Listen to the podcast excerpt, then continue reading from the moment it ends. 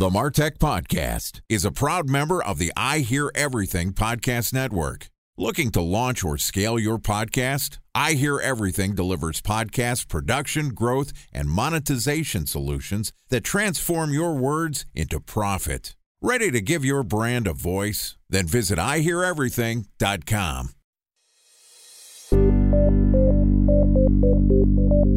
From advertising to software as a service to data. Across all of our programs and clients, we've seen a 55 to 65% open rate. Getting brands authentically integrated into content performs better than TV advertising. Typical lifespan of an article is about 24 to 36 hours. We're reaching out to the right person with the right message and a clear call to action, then it's just a matter of timing.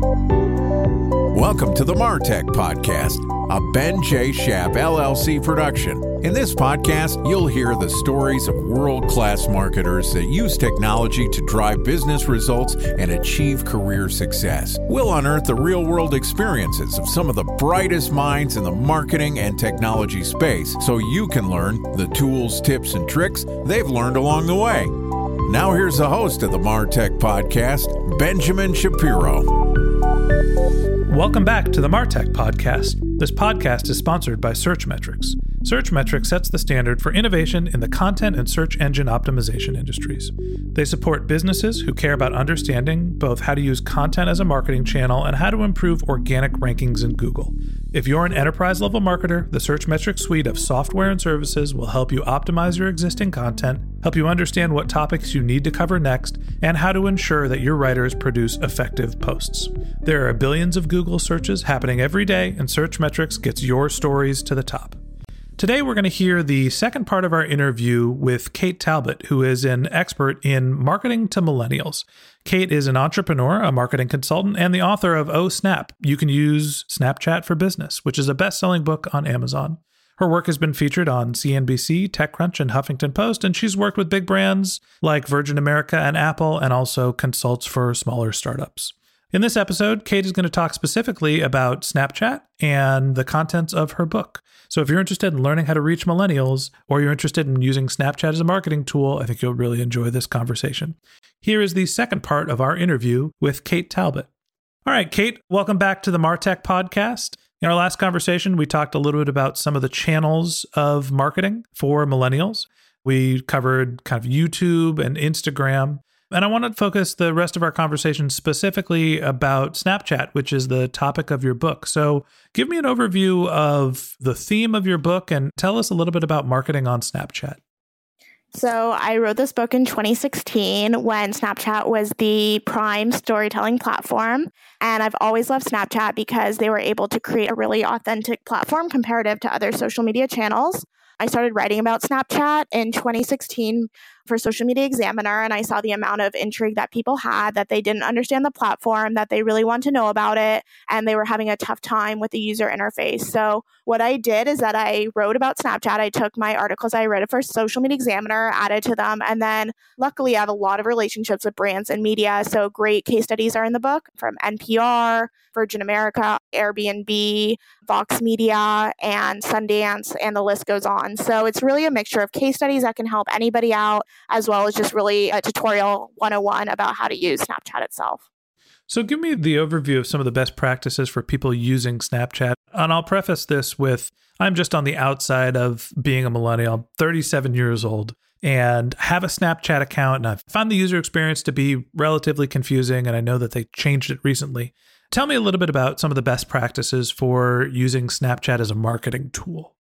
So, of course, Snapchat is super authentic. And what it has that is really exciting is all the lenses. And I think that that's really where they're able to shine. So, what you can do is humanize your brand. And I think that's what Snapchat really does, whether you're a B2C company or a B2B. So, what you could do, for example, is interview a product designer or interview a C level executive and give them a filter, give them a flower crown. Yeah, it might feel a little silly to them, but it's really authentic to the platform and it really creates a way to engage one to one with your community. Another best practice, if you're telling a story, and I love this one from NPR, is always include the text because a lot of people are watching these stories while they're traveling. So make sure that you include text if there's video. And now what's really neat is that you can swipe up. So I'd always include, especially for marketers, always be thinking about conversions, have a swipe up feature, and include a website for people to learn more. So best practices is always about utilizing the platform itself, making sure that it's accessible to people and they're really understanding the content, as well as then driving them to a sales channel where they can learn more about what your product is. Do you see Snapchat being used as an effective tool for customer acquisition? Is it for branding? Is it for retention? How are big brands effectively using Snapchat?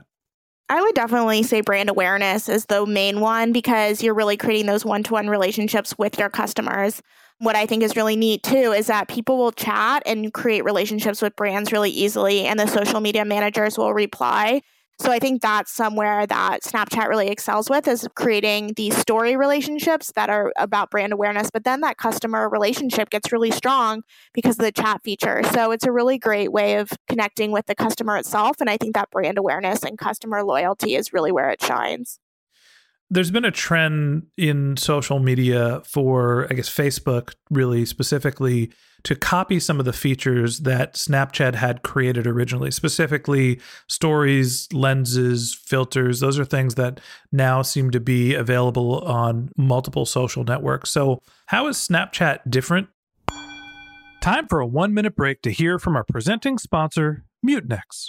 In 1919, John Wanamaker said, Half the money I spend on advertising is wasted. I just don't know which half. Well, the advertising landscape has changed since then, and instead of reaching your audience on two channels, you're probably reaching them on 20.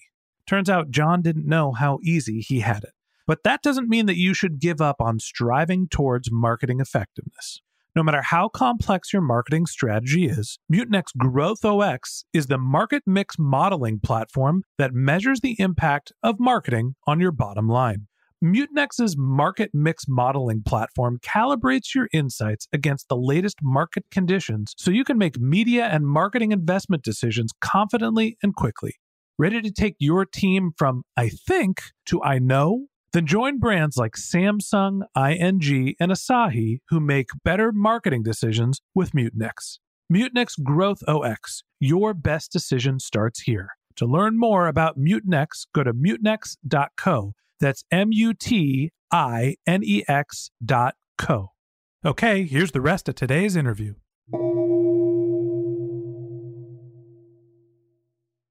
A special thanks to our presenting sponsor, Mutinex. Ready to take your team from I think to I know?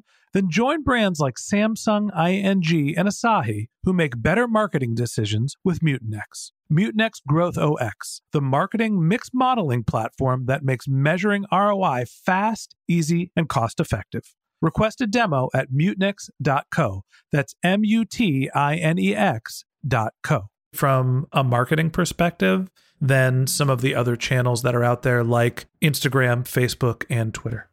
So, as you said, everybody's copied everybody. And it was a real blow when I was writing my book when Instagram stories came out because it was a moment of, oh crap. Now I have to think about what this means for Snapchat. And of course, you have to always be forward thinking. And you look at the data, Instagram stories has done extraordinarily well. And Snapchat, especially with their redesign, is not in a great place.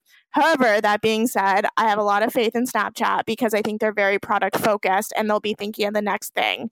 And I think the way that they're doing augmented reality and using the Lens Studio, where you can create your own augmented reality itself within it, is really exciting. And yes, everybody has the same product features, everybody's using ephemeral content to tell stories, but the future of Snapchat is bright. I do think, and I am hopeful that they'll come out with new products that will keep people on the platform itself. You said something interesting ephemeral content. What do you mean by that? So, ephemeral content to me is, and this is what Snapchat was originally, is that you create content and it disappears. And I think that that was so exciting because before then, everything was on your grid and curated and perfect. And when you create ephemeral content, it goes away. And of course, now you can save it. But in general, ephemeral content is all about being your authentic self, sharing your story in 10 seconds or less, and having it disappear. And I think it's a new form of storytelling that's really intrinsic to millennials and how they're going about their day because they're constantly capturing content wherever they are and on the go, and not only sharing it to their story, but sharing it with their friends one to one. Why is that type of content so interesting to millennials? So there's a quote that I love from Business Insider, and it said, If you're my true friend, you get an ugly selfie. So I think we grew up being in digital natives and having these perfect photos and trying to be the perfect student or the great employee and not writing the wrong tweet and not doing that stuff. So we always wanted like a place to just express ourselves.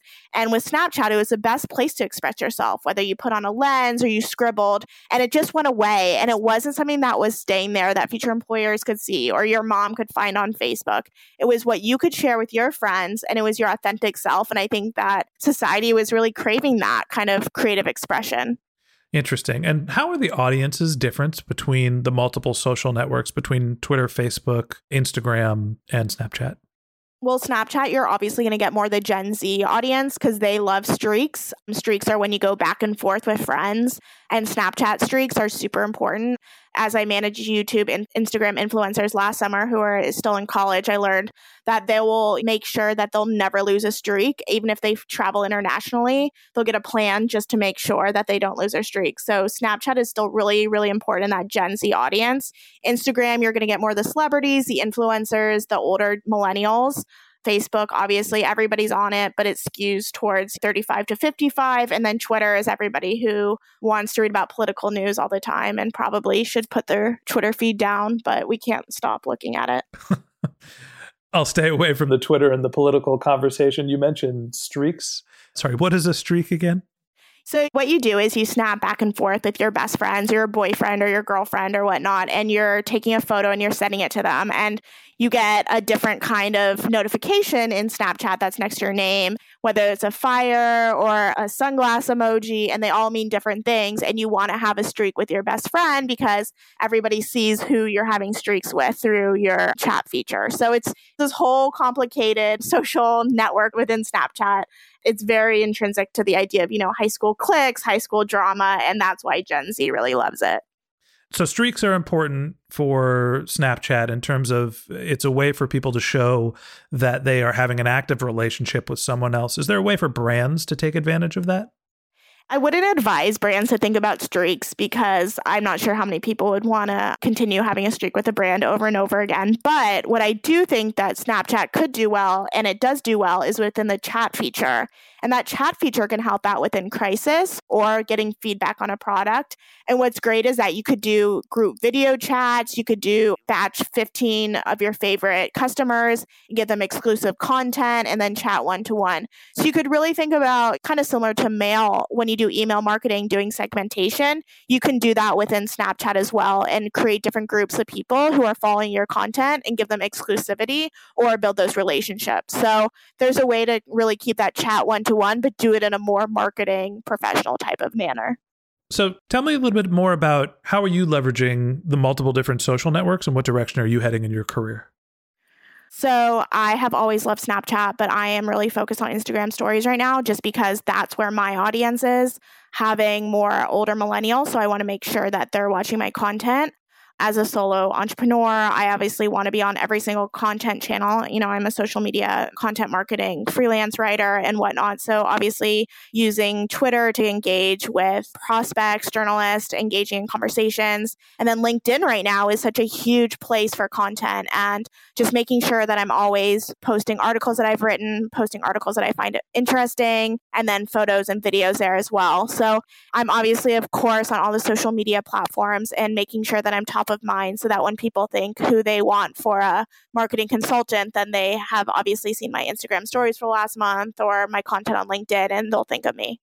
Before we wrap up, any advice for people that are just starting? Obviously, you work very closely with a lot of millennials or you're targeting them often. What advice do you have for people that are early in their career? And how can they leverage the channels? What tips can you give to people that are younger than you starting their marketing career? So, what I would do is making sure that you're obviously capturing content and you're being excited about the industry itself, but make sure that you have your own website and make sure that you're showing that you can create videos. So, maybe make a YouTube channel and have a topic that you really enjoy and just create those every single day or every week or whatever you want to do to show companies that you can optimize and you understand how to utilize these different channels and do it in a way that's intelligent and smart And then also on your website, show that you can write blog content, long form, short form, and also just making sure that you are on top of photography as well as how to create stories themselves because a lot of these brands need a really scrappy small team. So if you can know every single aspect of the social media role that is awesome. And then just making sure that you're proving to the outside world if people google you or they look on your linkedin or they're looking at your website that you know what you're doing and you're confident in your abilities Okay, great. Well, that wraps up this episode of the Martech podcast. Thanks again to Kate Talbot for joining us to talk about how to reach millennials and social networking. If you can't wait until our next episode and you'd like to learn more about Kate Talbot, go to katetalbotmarketing.com. A special thanks to our sponsor, Searchmetrics. If you're looking to grow your online presence, go to searchmetrics.com to request your free tour of their platform. If you'd like to read the transcript of this podcast, we've published it on our website, martechpod.com. And if you're already a subscriber, thank you very much. We want you to feel like a member of our community. Uh, if you ever have any questions, you could reach us at podcast at benjshap.com, or you can find us on Twitter, Instagram, Facebook. Our handle is benjshap LLC. If you haven't already subscribed and you want a weekly stream of marketing and technology knowledge in your podcast feed, we've got some great episodes coming up. So if you're interested in hearing about topics like paid social advertising, growth hacking, B2B marketing, go ahead and hit that subscribe button in your podcast app. Okay, that's it for this time. But until our next episode, my advice is just focus on keeping your customers happy.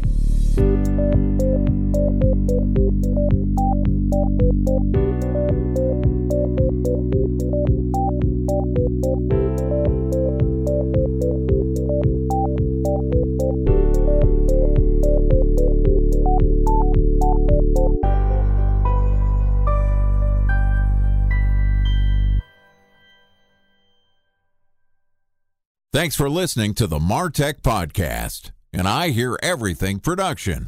Looking to launch or scale a podcast like this one for your brand? Then visit iheareverything.com.